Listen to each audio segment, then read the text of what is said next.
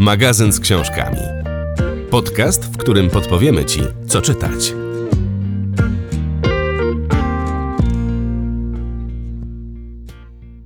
W dziesiątym odcinku podcastu Magazyn z książkami Dzień dobry oraz Dobry wieczór mówią Wam Jerzy Bandel i Maciej Januchowski. Na początek możemy podzielić się z Wami dobrą wiadomością, która powinna ucieszyć nas wszystkich. W przeprowadzonych ostatnio corocznych badaniach czytelnictwa okazało się, że Polacy w ubiegłym roku przeczytali więcej niż w roku 2018. Co prawda to wzrost tylko o 1%, ale i tak bardzo cieszy. Mając nadzieję, że choć troszkę przykładamy się do tego wzrostu, polecając Wam dobre książki, zapraszamy na dziesiąty, a zarazem ostatni odcinek pierwszego sezonu magazynu z książkami, a żeby osłodzić krótką przerwę, w czasie której nowe odcinki się nie pojawią, postaraliśmy się, żeby ten dziesiąty był naprawdę wyjątkowy.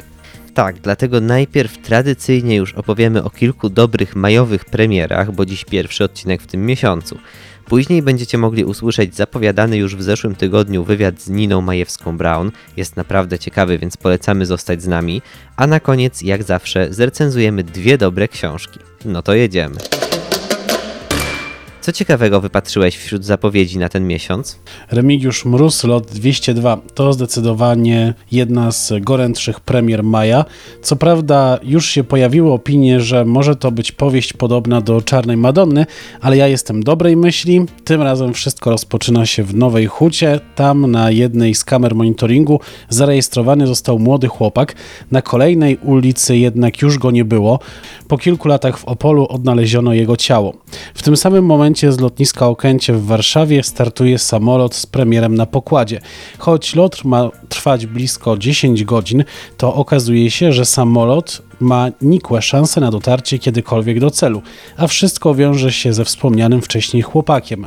Przed nami 500 stron historii, którą wymyślił Remigiusz Mróz i w której świat autor nas zaprasza. Tak podejrzewałem, że możesz wybrać nowego mroza, a skoro tak, to ja zaproponuję nową książkę Katarzyny Bondy. Ale uwaga, miło mi powiedzieć, że nie będzie to powieść. Po 10 latach Bonda postanowiła wrócić do literatury non-fiction. Razem z Bogdanem Lachem, bardzo znanym, jeśli nie najbardziej znanym w Polsce psychologiem śledczym, napisała drugą część Zbrodni Niedoskonałej, która ukazała się 10 lat temu właśnie. Książka będzie nosić tytuł Motyw ukryty i ma być zbiorem opowieści z archiwum Profilera. Pierwsza część była naprawdę dobra, a sama autorka zapowiada, że drugi tom to kolejna porcja mrocznych opowieści opartych w całości na prawdziwych wydarzeniach. Przyznam bez bicia, że Bonda wcale nie jest moją ulubioną polską autorką kryminałów, ale na książkę non-fiction w jej wydaniu bardzo się cieszę, bo Zbrodnia Niedoskonała była naprawdę ciekawa. Myślę, że ta propozycja zainteresuje zarówno fanów kryminału, jak i reportaży czy psychologii, bo każdy znajdzie tu coś dla siebie.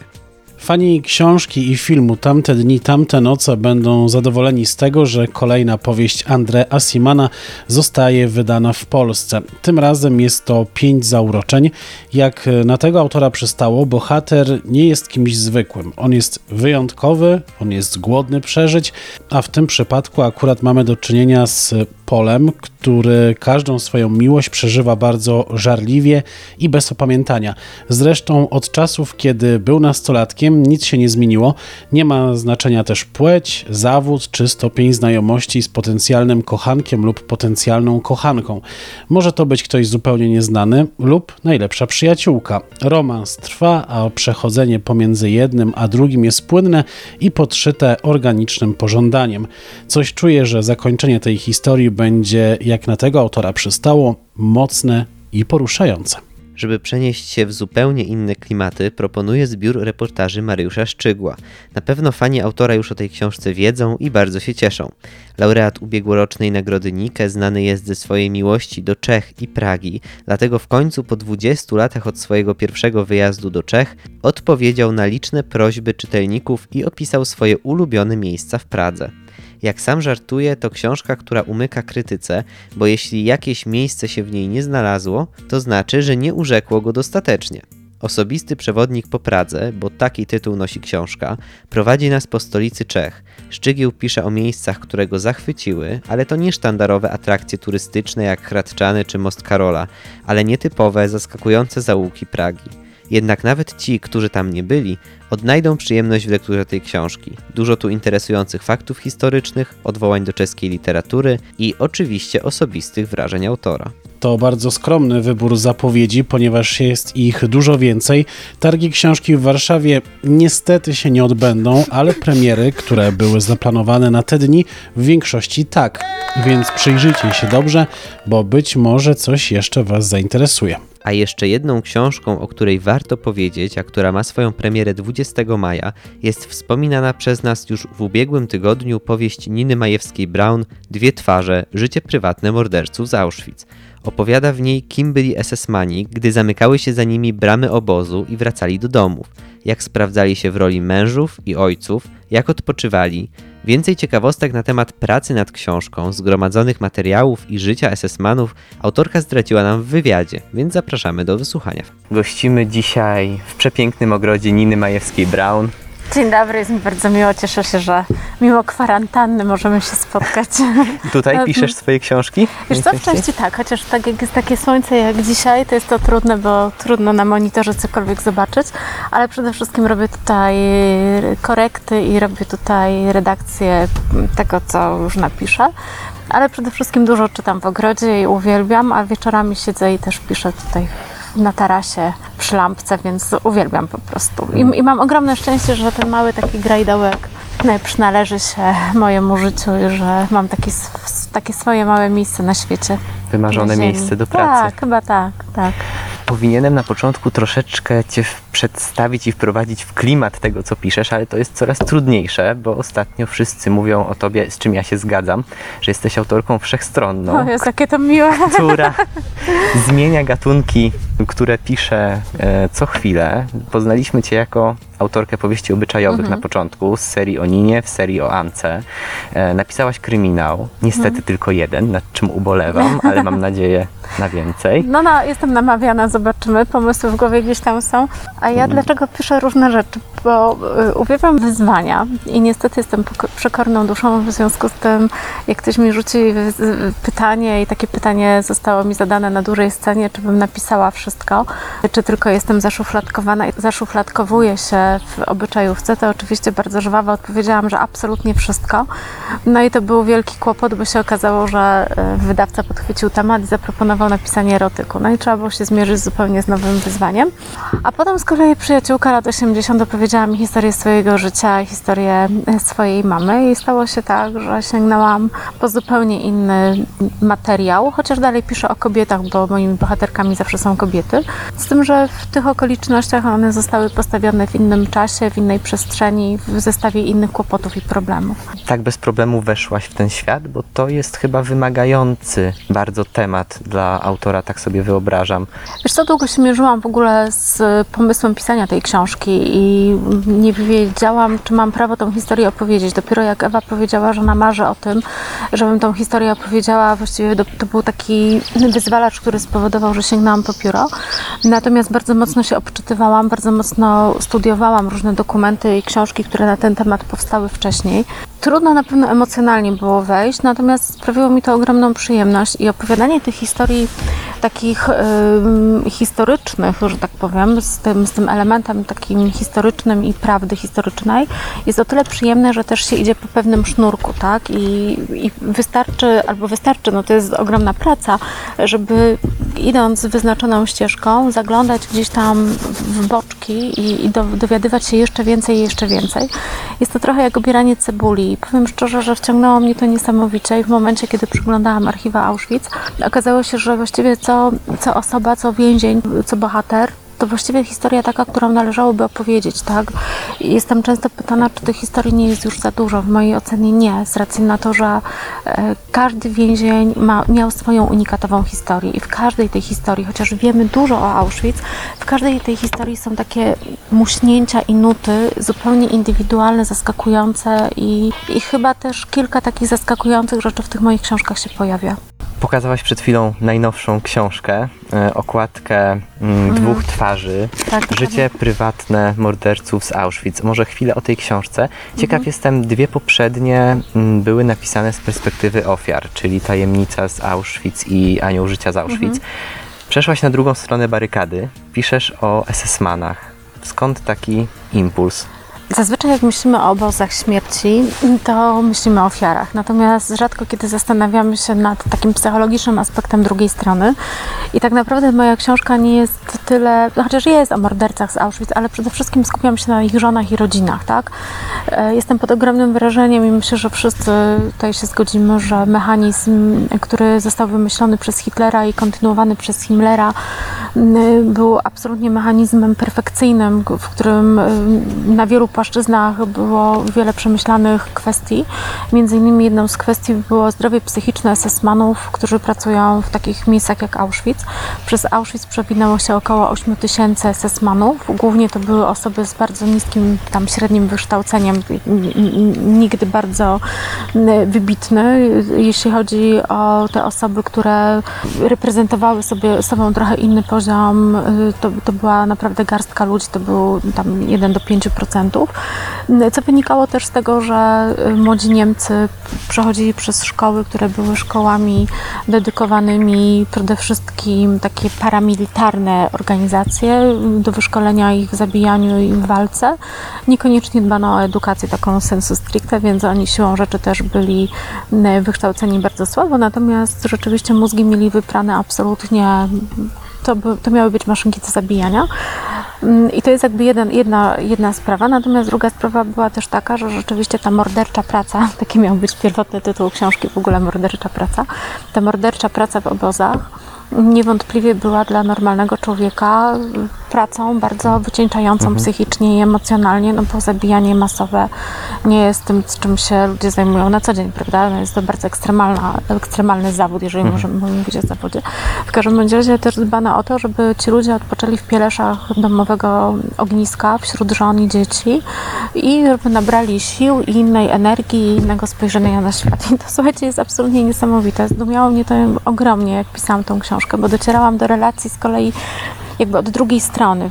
W części były to y, relacje więźniarek i więźniów, którzy pracowali w tych domach, między innymi u komendanta Hossa, ale w części były to też y, informacje pochodzące od y, dziewczyn głównie, które pracowały w tych domach, będąc wolnymi mieszkankami Oświęcimia, gdzie założenie było takie, że od 16 roku, od, przepraszam, od 14 roku życia ta praca była jakby obowiązkowa, świadczenie tej pracy było obowiązkowe, trzeba było się zgłosić do stosownego urzędu i się otrzymywało przydział zazwyczaj do esesmańskiej rodziny po to, żeby pilnować na przykład dzieci. Tak? Drugim rodzajem e, pracownika, który pojawiał się w domu esesmańskim, to byli więźniowie, którzy byli pilnowani przez esesmanów, e, więc jakby przychodził do domu strażnik z więźniami i oni byli przede wszystkim m, wykorzystywani przy ciężkich pracach ogrodowych, rąbaniu drewna i tak. Ale jeszcze poza tym wszystkim był trzeci rodzaj pracownika, który też był więźniem, to byli świadkowie Jehowi, Jehowych, najczęściej w znakomitej większości przypadków pochodzące y, z Holandii kobiety, y, gdzie też dotarłam do takich relacji, gdzie SS-mani ubolewają, że jest ich tak mało, dlatego że to byli więźniowie szczególnego zaufania. Wychodzili, wychodzono z założenia, że z racji na wiarę i na filozofię, którą się posługują, że są wyjątkowo uczciwe w pracy, że są takie najbardziej bezpieczne, że z wielkim zaufaniem oddawano w ich ręce dzieci. Jedyną obawą było to, żeby nie nawracały na swoją wiarę, czego one zazwyczaj nie robiły, też mając jakiś tam rozsądek w sobie. I mieszkały też, swobodnie się poruszały między obozem a tymi domami, mieszkały też w innym miejscu, nie w obozie, więc to jakby te relacje, i te relacje pochodzą z takich trzech źródeł i na podstawie ich udało mi się zbudować mm, wyobrażenie o tym, jak to życie wyglądało. I to, co najbardziej mnie szokowało, że słuchajcie, ludzie potrafili o którejś tam godzinie trzasnąć drzwiami w obozie, wrócić do domu i nagle jak za dotknięcie magicznej różdżki stawali się kochającymi mężami, czułymi ojcami. I to, co najdziwniejsze w relacjach też niektórych tych dziewczyn, to były głównie młode dziewczęta, pojawiają się informacje o tym, że oni byli takimi miłymi, dobrymi ludźmi, że byli empatyczni. Oczywiście nie wszyscy, ale takie relacje też są. I to było wielkim zaskoczeniem, jak się dowiadywały, że one, oni są odpowiedzialni za na przykład masowe selekcje na rampie, czy morderstwa i tak dalej. Także to było dla nich niewątpliwie wielkim szokiem, no, ale to też świadczy o tym, jak ci ludzie potrafili, tak jak tutaj jest tytuł książki, te dwie twarze mieć i w tych dwóch, z tymi dwoma twarzami odnajdywać się, więc to, to, to dla mnie było największym zaskoczeniem pisząc tą książkę. Mówisz o zbrodniach, o potwornych rzeczach, a z drugiej strony myślę o zdjęciu, na którym widać roześmianych ludzi, roześmianych, roześmiane kobiety. Tak, tak. E, możesz powiedzieć coś więcej o tym zdjęciu? No właśnie te zdjęcia, które są w książce pochodzą między innymi, to są robione przez jednego z SS-manów i pochodzą e, z tego okresu bankietowo-imprezowego e, w willi, o której wspominałam wcześniej. To wyglądało, słuchajcie, jak taki mega piknik, e, łącznie z tym, że były organizowane polowania. Między innymi dotarłam do rozkazu wydanego przez komendanta, że bryczka na polowania jest do dyspozycji jego i trzeba tą bryczkę gdzieś tam prosić i się, i się o nią dopominać indywidualnie właśnie u samego komendanta, bynajmniej nie dlatego, że była jedna bryczka, tylko że on tą bryczkę chciał mieć przede wszystkim dla siebie, bo bardzo często z tej bryczki na polowaniach korzystał. Łowili ryby, chodzili na grzyby, no ale przede wszystkim obserwowali ptaki. I słuchajcie, to jest, to jest w ogóle jakiś kosmos, że ci brutalni mordercy jeździli sobie na rozlewiska y, y, gdzieś obok po sąsiedzku i obserwowali ptaki się tak wciągnęli w tą ornitologię, że z pieniędzy obozowych komendant wydał specjalnie dla nich, zdjęcie też jest, bo też udało mi się taki poradnik y, kupić, przewodnik do oznaczania ptaków. Więc to, to po prostu wszystko, to był taki zgrzyt, właśnie ten, ta im, wieczna impreza, jak na najlepszych wakacjach i to piekło obozu obok. I to, I to rzeczywiście y, dla mnie najbardziej było, jak pierwszy raz zobaczyłam te zdjęcia, to było to dla mnie szokujące, że te SS-manki są tak roześmiane, ubawione. Przy czym warto też zaznaczyć, że te SS-manki w rzeczywistości nie były SS-mankami, bo one nie, nie należały do tej obsługi. To była żeńska obsługa obozu. Było ich w okolicach 300, o- 300 kobiet Mm, i one tak naprawdę nie należały do SS, były po prostu żeńską obsługą obozu, y, którą nazywano powszechnie SS-mankami, więc to też, też warto wiedzieć. Natomiast y, to, co mnie najbardziej y, zdumiewa, że zastanawiałam się pisząc tą książkę, czy te kobiety, które tam trafiały jako żony, czy one miały świadomość tego, w co się wmanewrowują i, i gdzie będą mieszkać. I zdumiewające jest to, że większość z nich albo była na tak zwanym wyparciu, albo z kolei nie miała do końca świadomości, co się dzieje w obozie. One przyjeżdżały do Auschwitz absolutnie ogłuszone smrodem, który pochodził z krematoriów. Na dworcu w Oświęcimiu były momenty, że było widać pięciometrowy słup ognia z tych kominów. Natomiast one przyjeżdżały ogłuszone tym smrodem w miejsce absolutnie nowe, do jakiejś Polski, która była abstrakcyjnym pojęciem, no bo przecież to Niemki. I były przekonane, że ci więźniowie, którzy tam siedzą, to są ludzie, którzy na to zasługują, że to są źli ludzie, że, że dobrze, że zostali osadzeni i że, że właściwie to słusznie, że nie należało em, im pomagać i im współczuć. Mm, Korzystały na, na ile tylko można było z całego dobrodziejstwa, które obóz oferował, poczynając od, o czym powszechnie wiemy, od ym, złota i biżuterii, która do obozu trafiała w walizkach y, przywożonych więźniów, ale przede wszystkim korzystały też z takich drobnych elementów, które ten obóz oferował, czyli chodziły do szewca, do krawca. To, co najbardziej mnie zszokowało, że chodziły i biły się i, i bardzo to było takie istotne w ich życiu, chodziły w odzieży pożydowskiej, łącznie z bielizną, co w ogóle jest, że i, są takie relacje, że one piszą, że takiej ładnej bielizny to nigdy nie miały, jak właśnie ta pożydowska bielizna, jedwabna i tak dalej ale też korzystały z takich drobnych elementów, jak to, że przywożono im nielegalnie oczywiście warzywa i owoce z pobliskiego podobozu w Rajsku, gdzie były organizowane duże ogrody i, i, i takie sady, y, które miały zatowarowywać jakby obóz. To, co mnie też zdziwiło, wyobraźcie sobie, że do, bo wiemy o tym, że więźniowie dostawali raz dziennie zupę i, i jakby tyle, natomiast okazuje się, że do SS-mańskich obozów też było przywożone jedzenie. Także one nawet nie musiały gotować, po prostu miały dostawę taki catering z obozu. Przy czym y, też do obozu więźniowie przywozi, z obozu więźniowie przywozili wodę, bo woda w Oświęcimiu była tak zażeliwiona, że nie, nie nadawała się do picia, więc jakby też ten obóz je obsługiwał też na takiej płaszczyźnie. Czas na ostatnią część dzisiejszego odcinka, czyli recenzję. Dzisiaj premierę ma nowa książka Małgorzaty Rozanek-Majdan pod tytułem Świadoma Mama. Trzeba przyznać, że już kiedyś próbowałem zabrać się za książkę dotyczącą ciąży, ale jakoś czas leciał i w końcu wylądowała gdzieś w czeluściach dolnych półek lub y, kartonach z napisem do wydania. Po kolejną pozycję, której autorką jest Małgorzata, postanowiłem sięgnąć głównie z jednego ważnego powodu. Spodziewałem się, że będzie ona tak dobrze zrobiona i napisana jak rozmowy o in vitro. Nie zabraknie rzetelnej wiedzy medycznej i kompetentnych osób, które są wybitnymi specjalistami w swojej dziedzinie. Rozumiem, że się nie zawiodłeś. Zdecydowanie nie. W książce znajdziemy rozmowy ze specjalistami z różnych aspektów związanych z ciążą. Jest lekarz ginekolog, położnik, psycholożka, dietetyk, specjaliści od niepłodności czy hematolog. To, co warte zauważenia, to pojawiają się tematy nie tylko związane z tym, co kobieta powinna robić, by dbać o dziecko i o siebie oczywiście, jak to bywa zazwyczaj w różnych poradnikach, ale Małgorzata Rozenek-Majdan postanowiła podpowiedzieć młodym mamom, jak zadbać o siebie dla swojej satysfakcji. Chyba mi nie powiesz, że wysyła kobiety w ostatnich miesiącach ciąży na siłownię. No nie, tego nie powiem, ale to też nie oznacza, że trzeba rezygnować z ruchu, jeżeli przez cały czas było się na przykład aktywną bardzo osobą.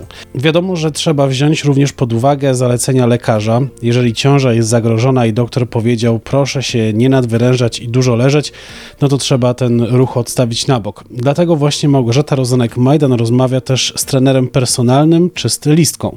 Zdecydowanie warto sięgnąć po książkę. Czasami pojawiają się, nie zawsze bez powodu, argumenty, że coś jest słabe albo miałkie, bo zostało napisane przez celebrytów. W tym przypadku jednak tak nie jest. Zresztą Rozanek Majdan udowodniła to przy książce o in vitro. To rzetelna naukowa wiedza podana w przystępny sposób. To skarbnica wiedzy dla przyszłych mam, zaczynając od tego, jak dbać o siebie podczas ciąży, poprzez odnajdywanie się w tym stanie, a na przygotowanej i świadomej matce kończąc. Wbrew pozorom, książka nie jest kierowana tylko do kobiet. Panowie dowiedzą się z niej o roli ojca w życiu dziecka, szczególnie na samym jego początku, od porodu po pierwsze dni, tygodnie i miesiące. To podpowiedź, jak wytworzyć między dzieckiem a ojcem wyjątkową więź, którą jakby od razu w pakiecie mają kobiety. Zakończę smutno, ale również te panie, które straciły swoje dziecko w wyniku poronienia, znajdą przeznaczone dla siebie miejsce w książce. Nie jest tego dużo, jednak Małgorzata Rozenek Majdan pisze tam o swoich doświadczeniach, o tym jak, i tu cytat, być silną, gdy czasem nasza dusza rozpada się na kawałeczki. Ja z kolei mam coś w zupełnie innym klimacie. Coś dla tych, którzy szukają grubaśnej książki na kilka długich wieczorów. Na początku kwietnia obiecałem trochę dłużej opowiedzieć opowieści Wierzyliśmy jak nikt Rebeki Mackay od wydawnictwa poznańskiego i dzisiaj słowa dotrzymuję. W ostatnich tygodniach słyszymy same zachwyty nad tą książką i z przyjemnością mogę powiedzieć, że obiema rękami się pod nimi podpisuję. Mackay opisuje historię na dwóch planach czasowych, w latach 80. w Chicago i współcześnie. Główną bohaterką powieści jest Fiona. W młodości należała do bohemy Chicago, obracała się w towarzystwie artystów, młodych, gniewnych i wyzwolonych, z których wielu należało także do społeczności LGBT, choć nie jest to najważniejszy wątek tej powieści. Co zatem nim jest? Jeśli chodzi o lata 80., osią akcji jest epidemia AIDS, która naznaczyła wtedy Stany Zjednoczone. W opisywanej przez autorkę grupie przyjaciół umierają kolejne osoby i pięknie, a zarazem bardzo wzruszająco został przedstawiony strach bohaterów przed tą okropną chorobą. Fiona straciła wówczas brata, a teraz, po latach, musi znów zmierzyć się z bolesną przeszłością. Jedzie bowiem do Paryża i zatrzymuje się u przyjaciela z dawnych lat, fotografa, który uwiecznił na zdjęciach rozprzestrzeniającą się w latach 80. epidemię. Jak uważasz, dlaczego wszyscy tak bardzo chwalą tę książkę? Co w niej jest takiego wyjątkowego?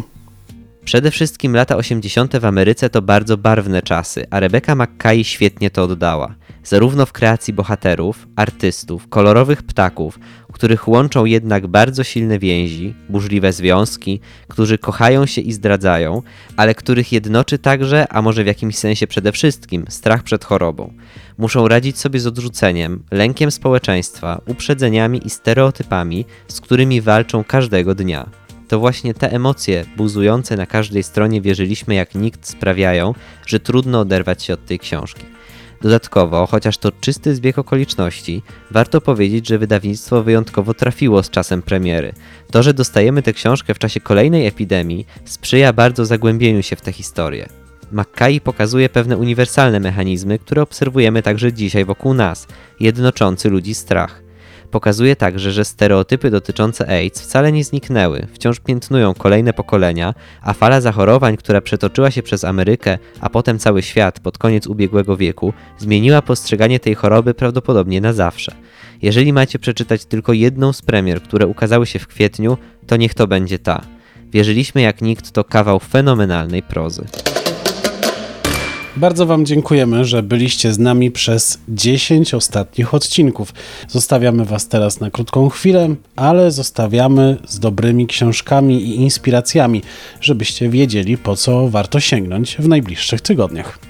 Koniecznie dajcie nam znać w komentarzach, jakie macie uwagi na temat podcastu, co Wam się podobało, co byście zmienili, a czego Wam brakuje w naszych odcinkach. Na pewno to nam pomoże podczas planowania drugiego sezonu. Przypominamy również, że wszystkie książki, o których dziś powiedzieliśmy, znajdziecie w księgarni internetowej virtualo.pl. A jeżeli ktoś z Was dołączył do nas dopiero dziś, wszystkich 10 odcinków podcastu, który nagraliśmy, możecie wysłuchać na kanale Virtualo, a także na Spotify, Empik Go i innych platformach streamingowych. To już wszystko w tym wydaniu podcastu Magazyn z książkami. Tradycyjnie, jak co tydzień, byli z Wami Maciej Jarmuchowski. I Jerzy Bandel. Do usłyszenia. Do usłyszenia już niebawem. Trzymajcie się. Magazyn z książkami. Podcast, w którym podpowiemy Ci, co czytać.